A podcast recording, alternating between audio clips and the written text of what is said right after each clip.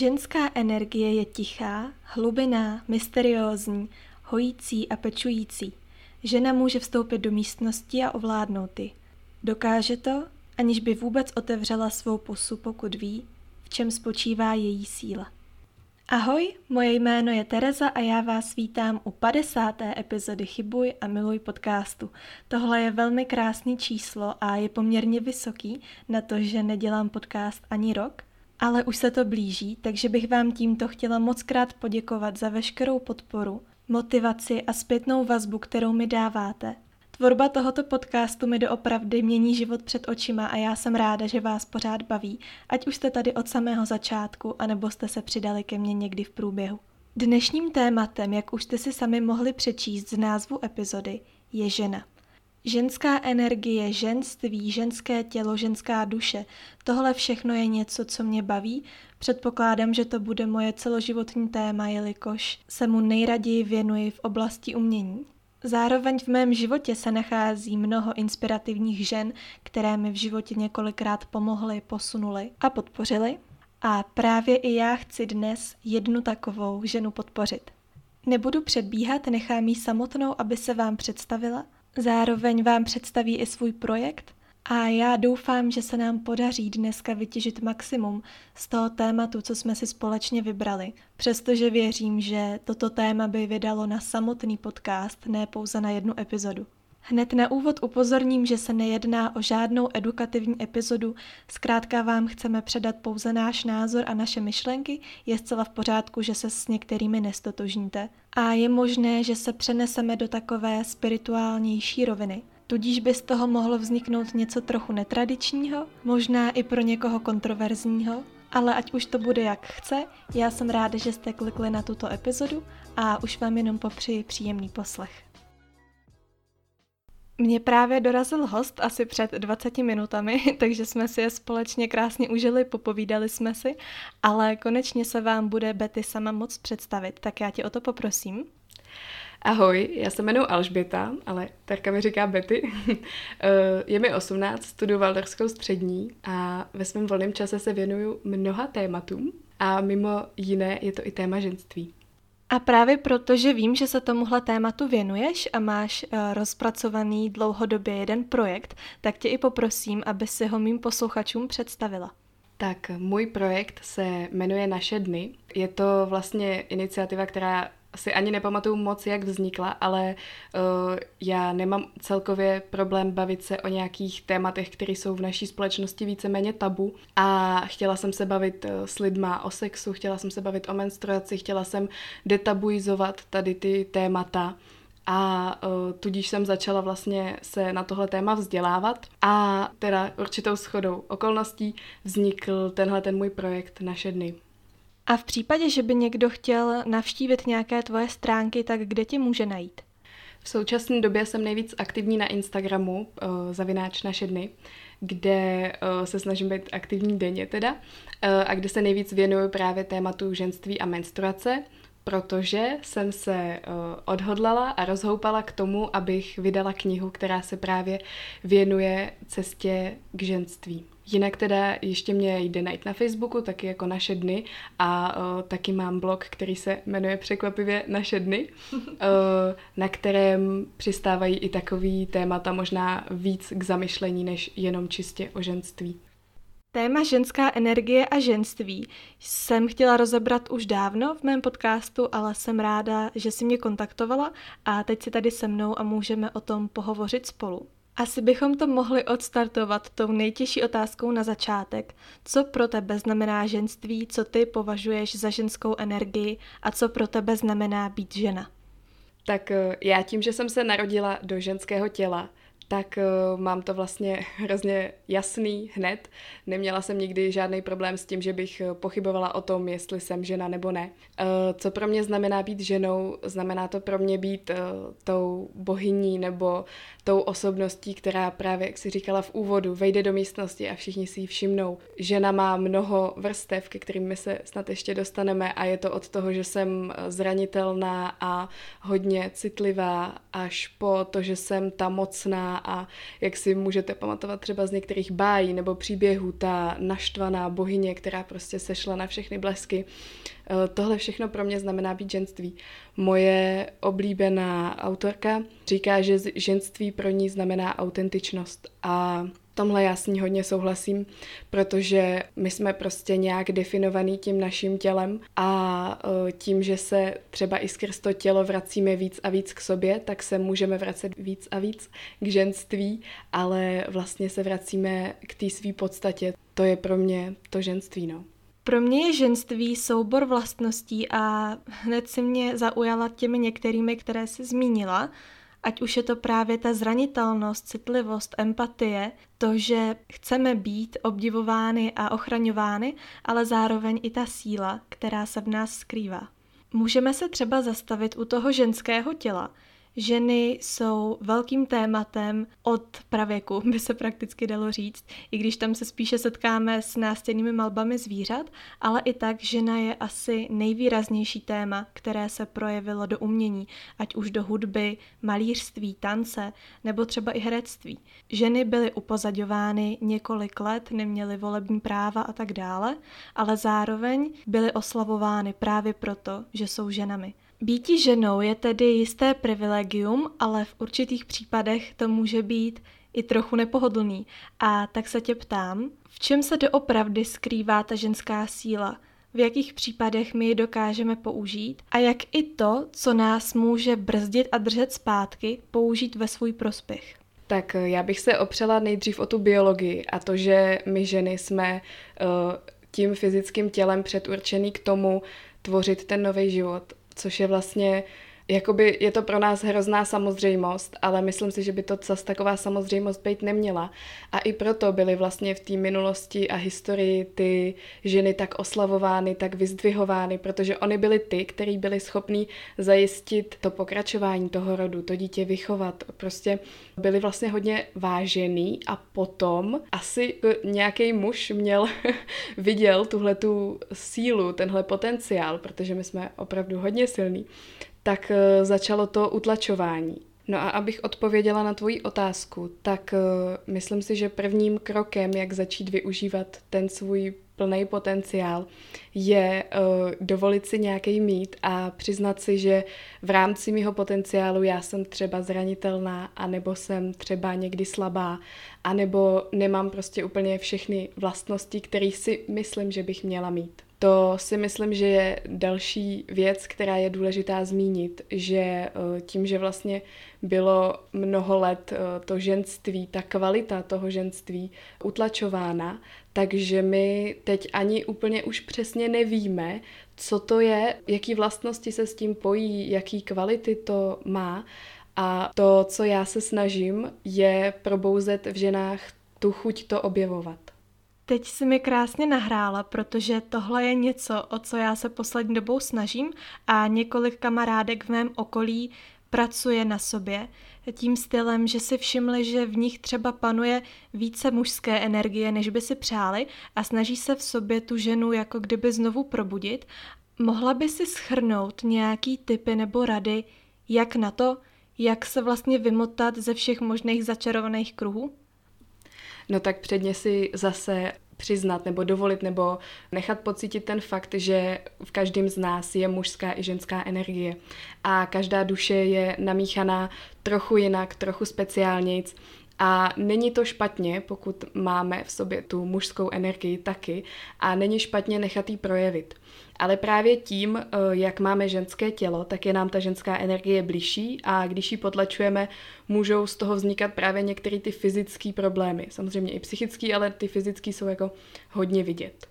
A právě, že, jak už jsem říkala, tak my přesně nemáme jakoby definovaný, že třeba nošení sukně by by vás probouzelo ženskou energii, protože to ani nejde takhle říct. A to já právě jakoby bych chtěla, abyste si vlastně každá našla, v čem se ta vaše ženská energie může projevit, protože, jak mi tady před chvilkou Tereska říkala, tak každý z nás to má namíchaný jinak a v každém z nás se ta ženská i mužská energie bude projevovat jinde.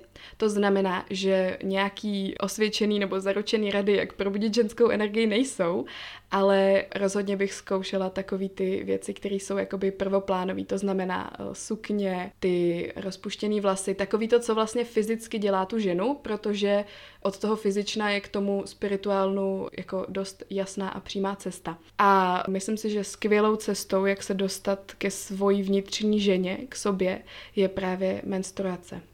Souhlasím s tím, že k tomu nitru, k té osobnosti, vždycky vede cesta přes to fyzično, takhle jsme my lidi vytvoření a pro mě je například zcela v pořádku a normální tvrdit, že si všímáme nejprve vzhledu na druhých lidech a poté až jdeme k té osobnosti. A podle mě, kdo tvrdí, že pro něj není vzhled důležitý, lže, ale to bychom se zase dostávali k něčemu jinému. Já bych se chtěla zastavit u té menstruace, kterou si zmínila. To je určitý jev, který se děje pouze a jedině ženám a protože ty o tom dokážeš mluvit lépe než já, věnuješ se tomu delší dobu, tak ti tady dám prostor, aby si posluchačům a posluchačkám mohla říct cokoliv, co tě k tomuhle tématu na poprvé napadne. Tak já bych samozřejmě jako první začala popisovat ten biologický cyklus, který si myslím, že většina z nás eh, nějak jako má. Ten nejvýraznější biologický projev je samozřejmě krvácení nebo jako ráda bych zmínila, že vlastně naše společnost si hodně udělala z menstruace jenom ten jeden týden toho krvácení a chci uvést na pravou míru to, že menstruace je ten jeden týden toho krvácení, ale my ženy prožíváme celý ten měsíc, celý ten menstruační cyklus a tam se dějou taky biologické změny, které jsou potřeba sledovat a je dobrý o nich vědět.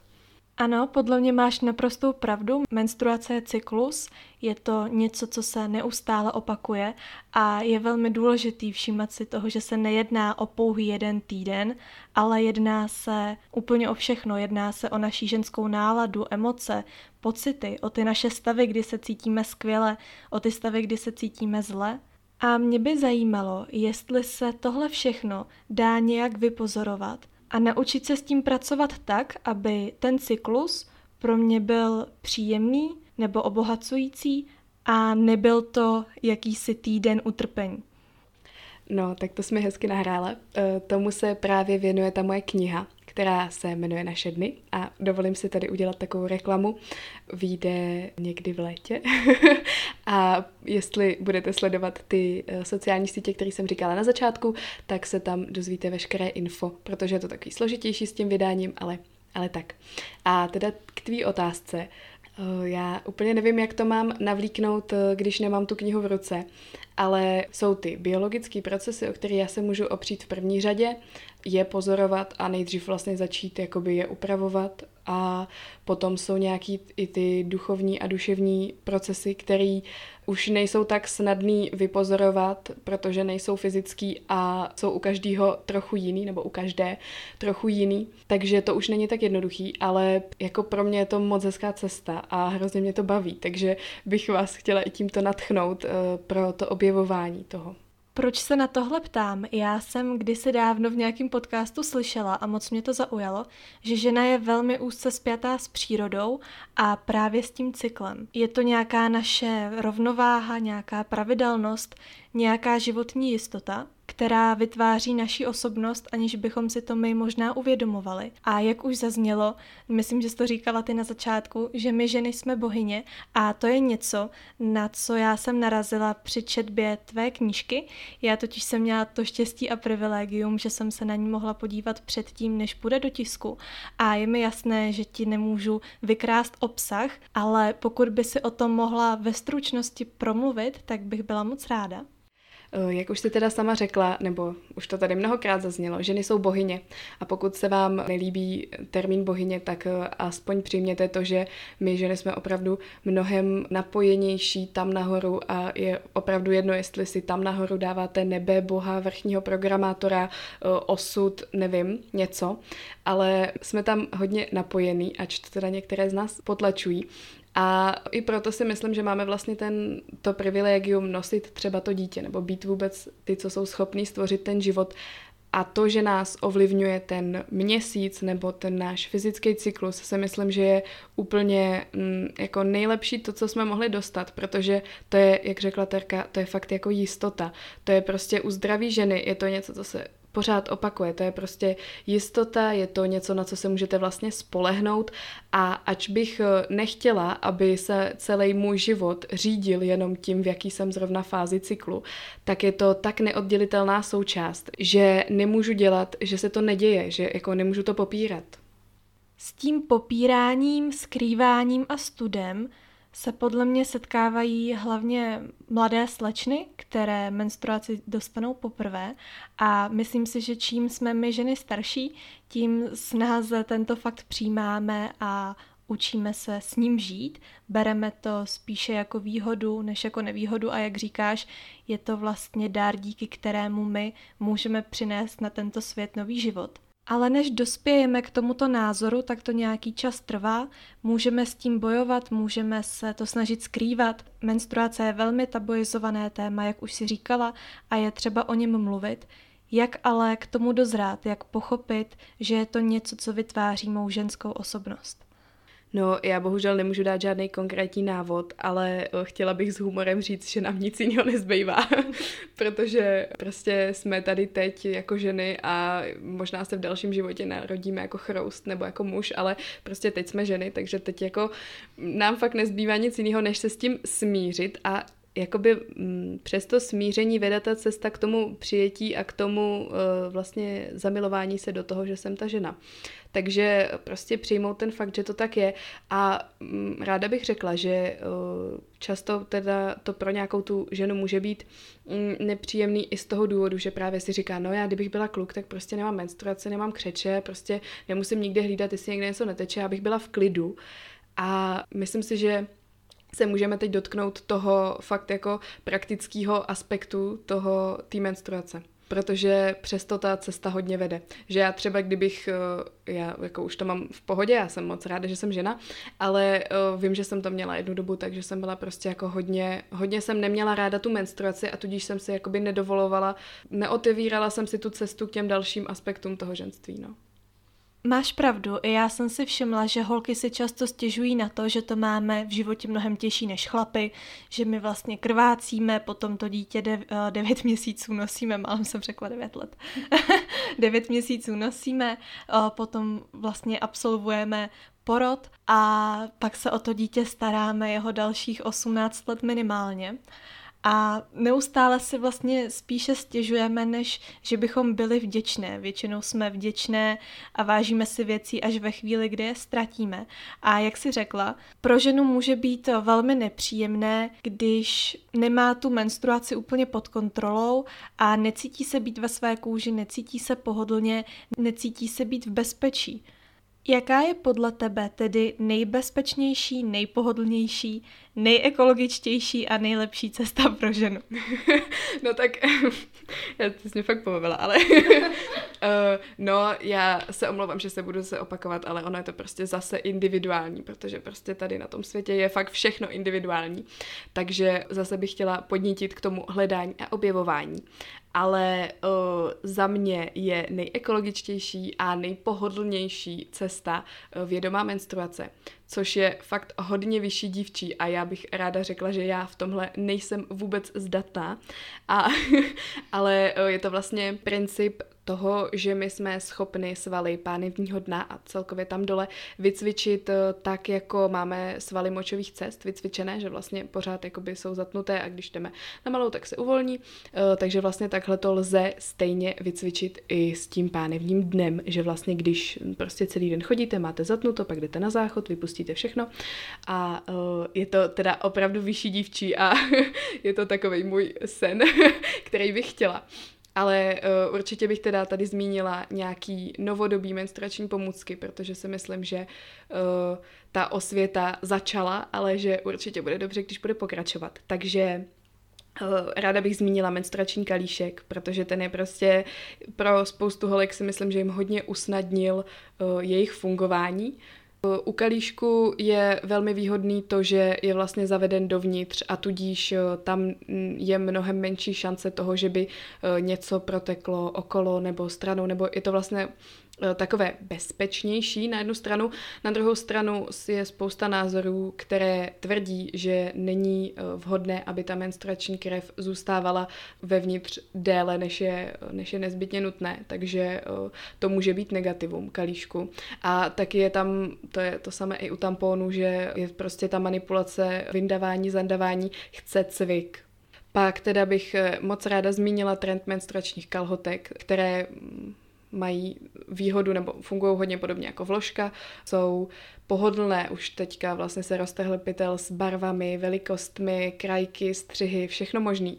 A uh, myslím si, že je to hodně hezká, uh, hodně hezká iniciativa právě z toho důvodu, že vlastně ta menstruační krev z toho těla odejde. Potom uh, myslím, že netřeba zmiňovat klasické vložky a tampony jednorázový a tam bych ráda řekla, že pro ten začátek je to vlastně možná, um, je to možná na jednu stranu snažší, protože máte pocit, že jste jakoby víc uh, čistý, protože si dáte po každý novou tu menstruační pomůcku. Na druhou stranu, když si vzpomenu, a myslím, že nejsem jediná na to, jak jsem se snažila po tajmu pronést vložku, když jsem neměla kapsy, nebo jak jsem prostě strkala si tampon do podprsenky, nepoužitej teda, ale aby nebyl vidět, že jo, nebo prostě takovýhle věci si myslím, že má každá z nás takovýhle zážitky, že eh, v tom je to takový jako, ale to jsou prostě ty začátky, no.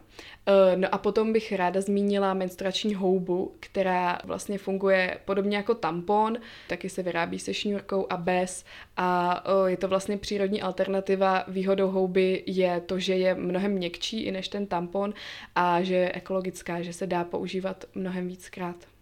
Já ti moc děkuji za velmi vyčerpávající paletu. Ale jo, souhlasím s tím, že je skvělý si všechno vyzkoušet, každé opravdu vyhovuje něco jiného. A myslím si, že je důležité si na všechno udělat svůj vlastní názor, pokusit se vyhnout veškerým předsudkům o tom, co je a není správný, protože pro každou z nás je správné a špatné něco úplně jiného, ale jinak tady zazněly věci, které já jsem třeba neznala, ať už je to právě ta houba, anebo vědomá menstruace. Skutečně se to nedokážu ještě úplně představit, ale věřím, že k tomu vede nějaká cesta a určitě to obnáší práci jak s tělem, tak určitě i s tou psychikou ženy, u které bych se ještě tedy zastavila. Ženské emoce, pocity a nálada se během cyklu různě mění. Já se nedočetla, jestli vůbec existuje nějaká univerzální šablona, podle které by se dalo vypozorovat, kdy má žena, řekněme, lepší, pozitivnější dny, kdy se cítí třeba více atraktivní, sebevědomá, nebo jestli je to opět individuální. Má to třeba nějakou spojitost i s bohyněmi, které zmiňuješ ve své knize? No, tak nějaká šablona samozřejmě je, protože eh, lidstvo si rádo dělá šablony, ale zase je to prostě individuální a rozhodně to není dogma, podle kterého bychom se měli všichni i hned začít řídit. Já ve své knižce zmiňuji bohyně a archetypy, které jsou vysledovaný časem, jsou uh, vytříbený vlastně tím fungováním, ale jsou to prostě archetypy. Archetyp je v základu slova jakoby nějaký ten vzor, ale je fakt důležitý vědět, že ty odchylky můžou být velký. Tomu jak jsi se ptala na to sebevědomí nebo na tu atraktivitu, tak eh, je to i vlastně fyziologicky daný, kdy se cítíme nejvíc atraktivní a je to fáze ovulace, což je eh, zhruba 12 dní po konci menstruačního cyklu. Ještě když to tady teď tak říkám, tak si myslím, že by bylo dobrý uvést všechny ty čtyři fáze, aby jsme je měli, aby jsme věděli, že jsou čtyři a aby jsme je měli eh, takhle pokupě. Takže je to teda ta menstruační fáze, po ní přichází folikulární fáze, což je hnusný slovo, ale je to vlastně fáze uh, té přípravy hm, zrání toho vajíčka v tom vaječníku. Pak přichází ta ovulační fáze, to je vlastně biologicky je to asi jenom 48 hodin a to vajíčko se uvolnilo a v tu chvíli je žena plodná a potom přichází luteální fáze, kdy se to vajíčko teda buď uchytí v těloze, anebo neuchytí. No a tudíž ta ovulace, eh, jsem říkala, s tou plodností hodně souvisí. Je to čas, kdy jsme nejvíc plodné, eh, může se měnit hodně to, jak vypadáme. Buď i to, jak vypadáme fyzicky, třeba se zvětšují prsa, nebo se máte najednou pocit, že jste jako trochu zhubli, nebo se vám vyčistí pleť, nebo máte hezký oči na jednou vlasy, nechty, nevím co všechno, zase je to individuální. Pak taky je tam vlastně takový to kouzlo, že žena má takový to svoje vnitřní kouzlo, který najednou, najednou prostě výjdete v teplákách na ulici a někdo vám řekne, ty ty vypadáš úplně báječně. A hleďme, ona ovluje, takže víme proč. Je to prostě ten čas, kdy jsme fakt jako biologicky připravení na to páření, pardon, že to říkám takhle, ale je to tak. a kdy jsme vlastně měli být nejvíc připravený na toho muže. No a s tím samozřejmě souvisí i to sebevědomí. O, celkově v těch prvních dvou fázích po menstruaci a ta ovulace máme mnohem víc energie a s tím si myslím, že souvisí právě i to sebevědomí, protože máme pocit, že dokážeme všechno nebo že dokážeme mnoho, protože na to máme tu energii. K mužům se ještě v této epizodě dostaneme, ale ještě tady máme jeden bod na programu a tím je hormonální antikoncepce. Položím ti jednoduchou otázku, jak ovlivňuje náš cyklus. Uh, hormonální antikoncepce náš cyklus ovlivňuje fakt uh, hodně masivně, protože ona vlastně tím, že jsou to podávané hormony, tak náš mozek přesvědčí o tom, že je těhotnej a tudíž ten menstruační cyklus vůbec neprobíhá. To, co je to krvácení, když teda vysadíme na týden ty prášky a vlastně máme nějaký krvácení, tak je jakoby, říká se tomu spádový krvácení a je to krvácení toho těla, který je vlastně jakoby mm, je to takový zajetý mechanismus, nevím, jak k čemu bych to připodobnila, ale je to prostě zajetý mechanismus, jako že se jednou za týden si umejete okna třeba, nebo tak. Já jsem výrazně proti hormonální antikoncepci a myslím si, že to bude tady uh, z toho mýho mluvení znát, ale i kdybych byla pro, tak bych chtěla, aby všichni, kdo se rozhodnou ji užívat, tak byli náležitě poučeni o tom, co ta hormonální antikoncepce dělá, co umí a aby byli náležitě otestováni. Já myslím, že jsme to neřekli, nebo určitě jsme to neřekli. Já jsem dělala teďka prostě školní práci na téma menstruační cyklus a měla jsem tam velkou podkapitolu hormonální antikoncepce, takže si myslím, že k tomuhle tématu mám co říct. A bohužel je to stále téma, který není dostatečně ve společnosti zvědoměný, anebo není prostě o něm dostatek informací, protože myslím si, že každý máme tu kamarádku nebo tu známou, která chtěla nějak řešit třeba akné, nebo to, že má nepravidelnou menstruaci, šla za ginekoložkou a ta jí bez vlastně jako jakýhokoliv vyšetření nebo něčeho prostě jí předepsala hormonální antikoncepci a to je hodně nebezpečný. Řeknu takový docela strašidelný číslo a to, že v České republice na hormonální antikoncepci ročně umře 25 žen. To je hrozně, jako to je hrozně vysoký číslo na antikoncepční jako pilulku, prostě to je já se omlouvám, jsem z toho zděšená a proto si myslím, že by před každým vlastně tím předpisem těch prášků mělo proběhnout nějaký to vyšetření. Je důležité se otestovat na tu srážlivost krve. Prostě je tam spousta faktorů, který můžou hrát roli a který ty lékaři bohužel často nezohledňují. Rozhodně teď eh, nemám v plánu nikoho ovlivňovat. Konec konců finální rozhodnutí je na každé ženě, nebo mělo by být na té ženě. Pokud se rozhodnete užívat antikoncepční pilulky, tak by to mělo být z vaší hlavy, z vašeho přesvědčení a měli byste se taky rozhodovat na základě vaší intuice, která vám určitě nelže. Já také nejsem zastánce hormonální antikoncepce, neužívám ji a mám proto několik mnoho důvodů. Jedním z nich je právě i to hrůzný číslo, který se zmínila, ale zároveň jsem slyšela i takové zajímavé vědecky podložené důkazy o tom, že v dospívání ženy, dejme tomu kolem toho 15. 16. roku života, dochází k tomu, že ta cesta mezi mozkem a pohlavním ústrojím pracuje a roste. Dochází tam k nějakému dospívání, k nějakému vylepšování toho spojení a v případě, že v takovémhle poměrně nízkém věku nasadíte hormonální antikoncepci, může dojít k tomu, že tam nedozraje ten proces, který by tam dozrát měl. A jak už si řekla, ta menstruace je de facto umělá, není to ta menstruace v pravém slova smyslu, nedochází tam k tomu, k čemu by jako kdyby docházet mělo. A tak se ptám, jestli tahle v uvozovkách uměle vyvolaná menstruace může ovlivnit naše ženství, protože hormonální antikoncepce nejenom, že může vyhladit naší pleť, ale i srovná naši náladu. Já mám pocit, jako kdyby dokázala utlumit ty ženské pocity a ty emoce a nedochází tam už k takovým velkým změnám nálad. Otázka je, jestli je to výhoda nebo ne. Já se tě zeptám na tvůj názor. Mm, tak v případě, že by uh, někdo vlastně měl jakoby velký výkyvy těch nálad, což se může stát, pokud tam nebude mít ty žen, ženské věci prostě správně pořešený, tak uh, ho to, mu to vlastně může pomoct, protože když prostě každý měsíc nezažíváte depresivní stavy pět dní v kuse, tak jako vlastně vám to může pomoct. No a to, že už jak jsem říkala, tak eh, ten mozek je vlastně v tom těhotném stavu, tak eh, prostě tam neprobíhá celý ten cyklus. To znamená, že eh, jakoby ten cyklus je, je tam kvůli něčemu, je tam i kvůli tomu, aby vlastně jste se třeba byli schopni nějak očistit i jakoby energeticky, nebo nazbírat právě odpočinout si a pak zase chytit ten elán, nebo něco takového. A vy jste vlastně v takovým jakoby stavu prostě jako hibernace, nebo nevím, jak to mám říct. Je to takový jako nějaký, no. A ještě, teď mě vlastně napadl velmi zajímavý fakt, který právě jsem dohledala díky té své eh, práci, a to, že probíhala takzvaná t-shirt study někde v Americe a oni tam vlastně testovali ženy, které berou hormonální antikoncepci a které neberou. A testovali je eh, tím, že vlastně měli nějakou skupinku mužů, která měla zakázáno používat eh, deodoranty, mídla, která jsou nějak parfumovaná nebo nějaká, eh, jak se tomu říká, exotická jídla, která jakoby hodně jsou výrazná. A tihle ti muži vlastně nosili jedno tričko tři dny, proto t-shirt tady. A ty ženy potom, i ty ženy, co byly na antikoncepci, i ty ženy, co nebyly na antikoncepci, si potom čichali k těm tričkům a jakoby vybírali si, který jim nejvíc voní a se kterým by třeba jakoby nejvíc šli do nějakého partnerského vztahu nebo měli dítě. Koho to zajímá víc, tak si to dohledejte.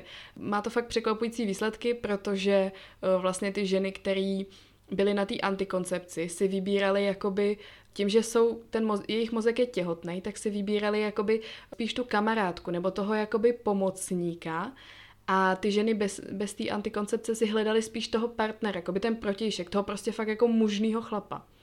Tak to mi připadá hodně zajímavý. Hmm, to je hodně zajímavý. Já občas si všímám i toho tlaku a teď v žádném případě nechci vinit muže, ale stává se to, že muži občas kladou jo, důraz a tlak na své partnerky a požadují po nich, aby používali hormonální antikoncepci, protože to považují za nejsnažší, nejrychlejší a nejefektivnější cestu. Otázka ovšem zůstává, jestli je to dobře pro to ženské tělo. My jsme si tady na to odpověděli, že ne, ale už vám tady nedokážeme nabídnout jiný úhel pohledu, nesedí tady s námi žádná slečna, která hormonální antikoncepci užívá, ani jedna z nás nejsme doktorka, takže vám nemůžeme stoprocentně říct, co je to nejlepší pro vás. Na to si každá žena musí přijít sama. A já bych ještě ráda dodala, že hormonální antikoncepce sice dala vlastně ženám velkou svobodu v tom, že uh, už najednou to nebylo to, že ten chlap si mě prostě vezme kdekoliv a já z toho mám problém, protože jsem těhotná.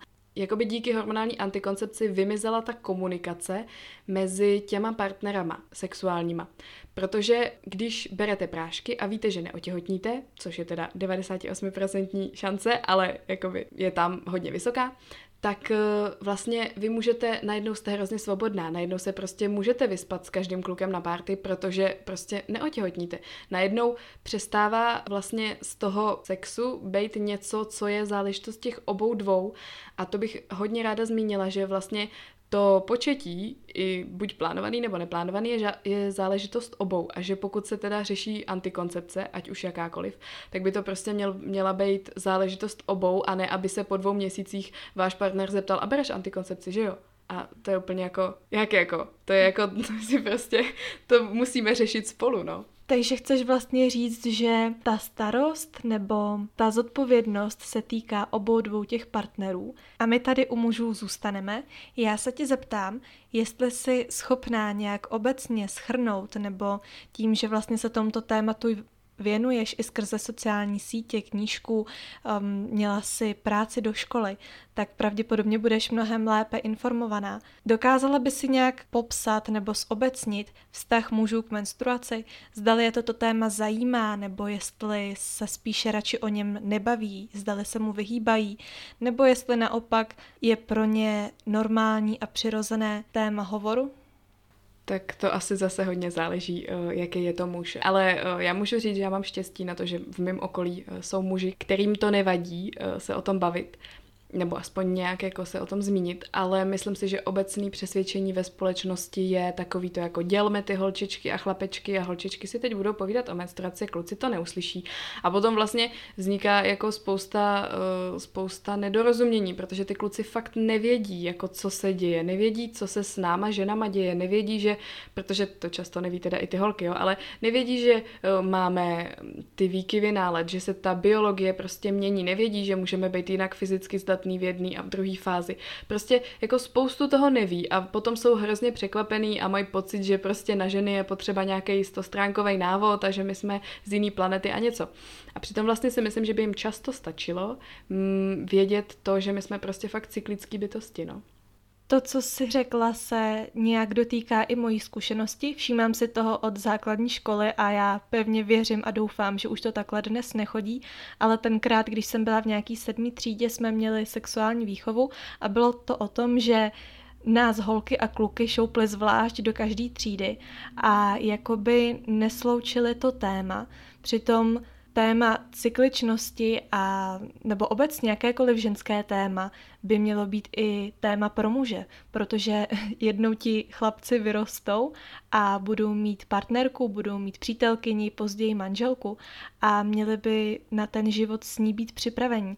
A jak říkáš, kdyby znali a rozuměli tomu jejímu cyklu, tak by pak snáze pochopili ty její nálady a nemuseli by vznikat takové ty vtipy, že na ženu potřebuješ nějaký návod, který má pět tisíc stránek.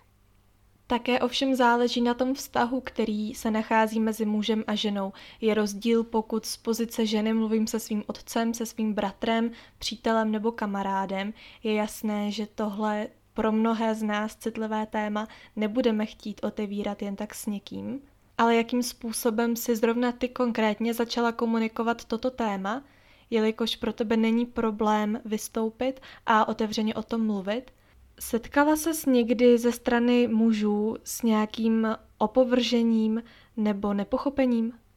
No jo, samozřejmě. Určitě v těch eh, nižších třídách ty kluci fakt nevědí, jako co to je, ne, nemají ponětí, nebo to vědí, ale nějak jako, nějak jako mm, překrouceně prostě, takže když se jako na vás snese poznámka, no jo, Alžběta má zase své krvavý dny, tak jako prostě není to příjemný. A i kvůli tomu bych moc chtěla, aby se ty kluci o tom dozvídali, protože potom takováhle poznámka může uh, zapříčinit um, hodně jako hodně traumat, ale nechtěla jsem říct slovo trauma, hodně problémů.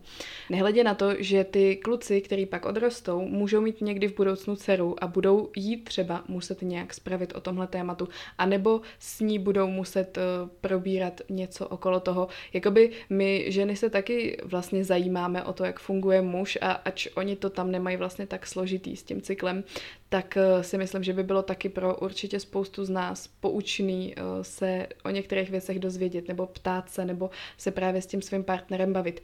Neříkám, že prostě se budete asi s tátou každý večer bavit o menstruaci, to asi jako fakt ne, ale myslím si, že je dobrý, aby to bylo... Mm, aby to bylo jakoby v pohodě se o tom bavit, že prostě eh, když ty vztahy budou dostatečně dobrý, tak se budete schopni bavit o čemkoliv a čemkoliv znamená i právě třeba o, tom, o té menstruaci. Aby prostě neměl ten, teď uvádím příklad táta, ale nebo třeba i brácha prostě přijde do pokoje, vy ležíte v posteli, jste tam úplně zachumlaný, prostě on se zeptá, co se děje, vy po něm hodíte polštář a on neví, co se děje, jakoby. A pro mě by bylo úplně nejlepší, kdyby ten brácha řekl, aha jo, ona má asi, ona jí to asi jako bolí teďka, ona má křeče asi, tak asi jakoby bych tady nebudu, nebo naopak jí třeba tady s ní budu, nebo něco takového. Já si myslím, že tohle je velkým přáním všech žen, aby se na nás muži dokázali nacítit, nebo spíše, aby se dokázali vcítit, aby nás pochopili a ve chvílích, kdy nás mají nechat být, nás nechali a naopak, kdy mají být s námi, byli s námi.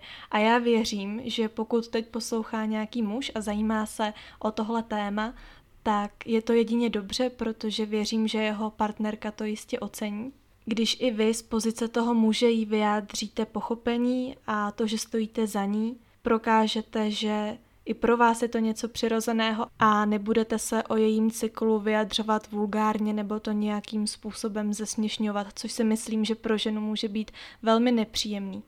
My se teď hezky vrátíme zpátky na začátek. Já často zmiňuji dětství v mých epizodách, protože tam doopravdy začíná úplně všechno, všechny naše vzorce chování a tak dále. A já už dnes vím, že moji rodiče a především moje mamka byli lidé, kteří ovlivnili to, jak já budu vnímat samu sebe, to, jak já přistoupím ke svému ženství, ke svému tělu, ale zároveň i ke své duši. Jak to vidíš, ty máš nějakou zkušenost nebo něco, o co by ses chtěla podělit na tohle téma, pokud přijde na sebepojetí v dětství a na nějaké ženství v dětství, které se zdánlivě ještě neřeší, ale tam to právě všechno začíná? No, ono to dětství je hodně uh, určujícím, určujícím obdobím v našem životě, protože jsme jako děti hodně citliví a uh, lecos, co se nám vlastně stane, se do nás vepíše hluboko. A častokrát ani nevíme, že je to z toho dětství. Takže eh, kdybych měla si vzpomenout na nějaký moment, který jakoby takhle to určoval, tak je to určitě, když mi moje mamka vyprávěla, eh, to jsem byla fakt hodně malá a ona mi vyprávěla jakoby pohádku, která ale vlastně popisovala ten biologický proces eh, té menstruace, že si tam vlastně jakoby, když bych to řekla učeně, tak prostě je tam nějaký to vajíčko, který si tam dělá tu děložní výstelku a prostě když ta menstruace probíhá, tak ono si, ta děložní výstelka se odlupuje odchází to z těla ven a ona mi povídala, jak tam je prostě to vajíčko a stale si tam ty svoje peřinky a když ho tam teda nic jako nenavštíví, tak ono si zase zbalí všechny ty svoje peřinky a jde pryč. A Ona to takhle prostě mě vyprávěla jako pohádku a já mám díky tomu vlastně hrozně krásný vztah k té menstruaci, protože já to furt jako trochu takhle vidím. A ještě bych chtěla říct, že uh, nás ty matky a vlastně i ty otcové hodně, fakt hodně určují, i co se mužský a ženský energie týče. A že, jak si právě říkala, uh, že tě ta mamka ovlivnila i co se týče vnímání sama sebe, tak uh, je to určitě tak a myslím si, že to má takhle každý. A No a právě, že si možná říkáte, že byste nechtěli mít takový kvality, jako má vaše mamka, nebo naopak chtěli, nebo tak. A co se těch ženských kvalit týče, tak si myslím, že ten, to pozorování toho cyklu je právě úplně báječným nástrojem, jak v sobě všechny ty kvality objevit, jak si prožít všechny ty archetypy, jak prostě být chvilku ta mamina, co pro všechny nachystá ten oběd a pak být zase ta bohyně, která je strašně krásná a jenom jde po té ulici a všichni se za ní otáčí a pak si zase prožít to, že jsem jako fakt ten hodně energický člověk a jdu prostě za tím svým a pracuji 12 hodin denně a něco takového. A ten cyklus je k tomu fakt hezkým nástrojem, protože uh, si právě díky těm archetypům a těm bohyním, který jsem zmiňovala, tak si můžete tady to všechno prožít a vyzkoušet. Proč já jsem vlastně narazila na tu mamku? V mém případě to nebylo takhle otevřené úplně od začátku, respektive pokaždé, když jsem měla potřebu a chuť se na něco zeptat, z ženského světa, tak mi pokaždé bylo dostatečně odpovězeno. Ale moje mamka mi v nějakém jedenáctém roku mého života předala knížku, ve které bylo všechno popsáno od A do Z, takže já jsem vlastně si k tomuhle začala přicházet sama.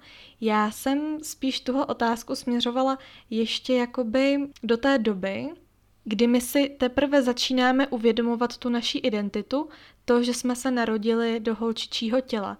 A tím narážím na takové ty stereotypy, kterými velmi často rád říkal třeba můj táta, jakože Terezo, tohle holčičky nedělají, nebo takhle se holky nevyjadřujou, taková slova holkám do pusy nepatří, ty jsi holčička, ty by si neměla hrát s tímhle, ty by si měla hrát s panenkama, ty jsi taková maková, jako by mě začaly určovat. A teď uh, to nemyslím nějak špatně vůči mým rodičům, já myslím, že tohle dělají všichni rodiče zcela nevědomky, ale co tím chci říct, že jednou větou můžou zase někam posunout tu naší identitu a to, jak my vnímáme sebe jako ženu.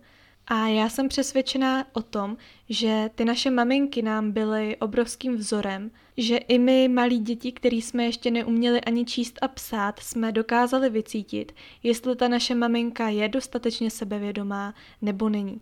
Takovým příkladem za všechny si myslím může být nahota. Asi všichni jsme se v dětství setkávali s tím, že jsme výdali naše rodiče nahé, nebo alespoň minimálně já jsem výdala nahou mamku a zdálo se mi to přirozený a pochopitelný a já společně s ostatními dětmi jsem neměla problém svou nahotu nebo své nahé tělo prezentovat na venek a až tak kolem toho sedmého, osmého roku jsem si začala to svoje soukromí tak jako chránit a střežit a začala jsem se i stydět. Celkově ten můj vztah k mému nahému tělu se vyvíjel a měnil a tak to měl určitě úplně každý na tomhle světě. Já se zeptám, jak si to měla ty. No tak u nás se doma asi taky dost chodilo nahý, protože já nevím, když jste tříletý dítě, tak běháte a je vám to úplně jedno. a potom myslím, že to začalo někdy s tou jako začínající pubertou, taky těch 11 let asi, že jsem se jako začala stydět a že ono, to tělo prostě se začíná jako měnit, což je mimochodem další téma, který bychom měli detabuizovat, to měnící se, vyvíjející se ženské tělo. No, takže tam to jako, tam si myslím, že jsem přestala mít ten pozitivní vztah, protože uh, jakoby když jste třeba osmiletý dítě a jste jako trošku buclatější, tak uh, to nikomu nevadí, všichni si říkají, jo, z toho vyraste, ale vlastně když mi začalo být jedenáct a teď jsem jako neměla žádný prsa, ale by, měla jsem jako spousta materiálů jinde, tak to bylo takový jako už, jako už blbý a pak jsem začala mít teda ty prsa, tak už to bylo dobrý. Ale um, mě k tomu právě hodně pomohla ta menstruace a to ženství obecně, že jsem se tomu začala věnovat, protože protože jsem se začala věnovat sama sobě, no. To je asi uh, podle mě jako největší gro tady toho, co teď říkám, protože přes tu menstruaci a přes to, že jsem měla prostě nějaký jako problémy nebo bolestivou menstruaci nebo něco takového, tak uh, jsem se začala věnovat právě té cykličnosti a tomu, mm, tomu, co s tím souvisí, s tím ženstvím a s té ženské energii. A um, mnohem víc jsem se začala prostě věnovat tomu, jak to vnímám já, jak to mám já, jak to chci, co mi dělá dobře, co mi nedělá dobře a tak. A díky tomu jsem se prostě moc hezky dostala k sobě a vlastně mohla jsem právě nakonec i navázat teď už relativně zdravý a hezký vztah i se svým tělem. Mm-hmm, to je super, já ti moc děkuju. Ty jsi mě tam zaujala jednou věcí a to byly ty prsa. Ty jsi právě řekla, že uh, si neměla prsa, ale pak uh, to ty prsa vlastně trochu vyřešily. A moje zkušenost je taková, že já jsem se na ty prsa hrozně těšila, protože co si budeme, prsa, boky, zadek, to všechno jsou takové znaky toho ženství. No a já jsem tak dlouho čekala, až jsem se vlastně a já jsem tak dlouho čekala, až jsem se vlastně nikdy nedočkala. A s tímhle tím jsem třeba já hodně dlouho bojovala ve svý hlavě, že nejsem dostatečně ženská proto, že mám malý prsa, než jsem si přesně začala uvědomovat, že mám i jiný kvality.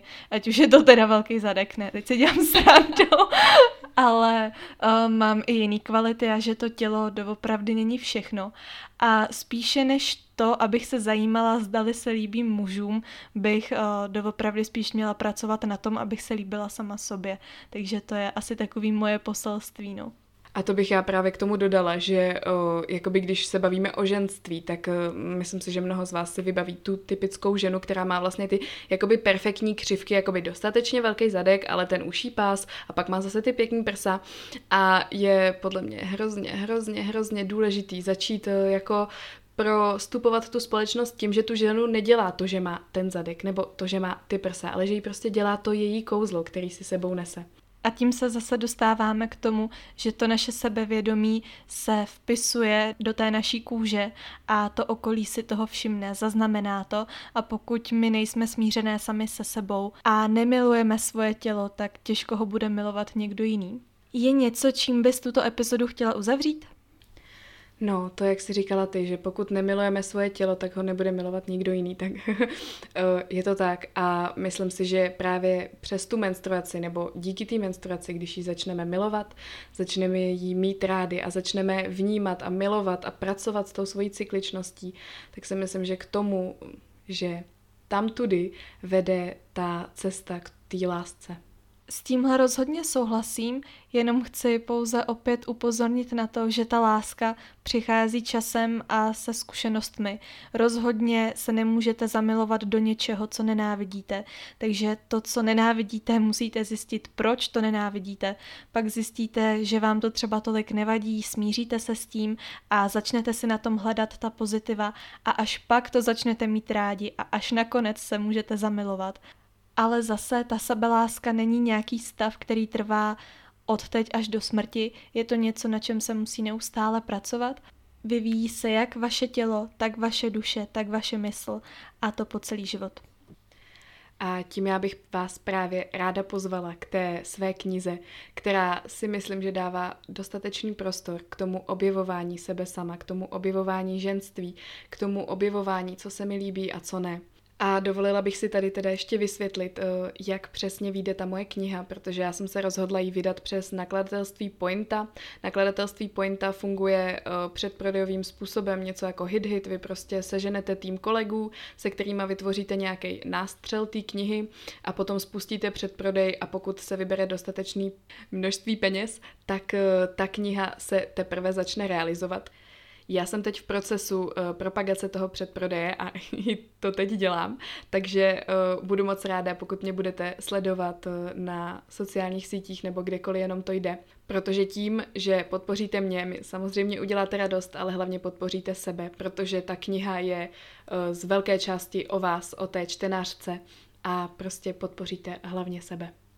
A já, protože jsem si už knížku přečetla a zároveň jsem ji i dostala, tak vám ji můžu jedině doporučit. Já ti, Betty, děkuji moc krát za to, že jsi byla hostem tohoto podcastu. Děkuji za tvoje otevřené odpovědi a jestli můžu směřovat zpětnou vazbu nebo nějaké dotazy i na tebe, tak bych za to byla moc ráda.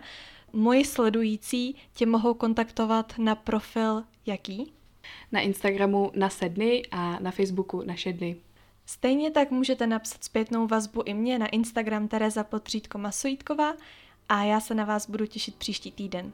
Já ti děkuji moc, Teresko, že jsi mě sem pozvala, že jsi mi dala prostor. Eh, děkuji za váš čas, že jste si epizodu poslechli a mějte krásný dny. Tak jo, já moc děkuju a jako vždycky chybujte, milujte a ahoj.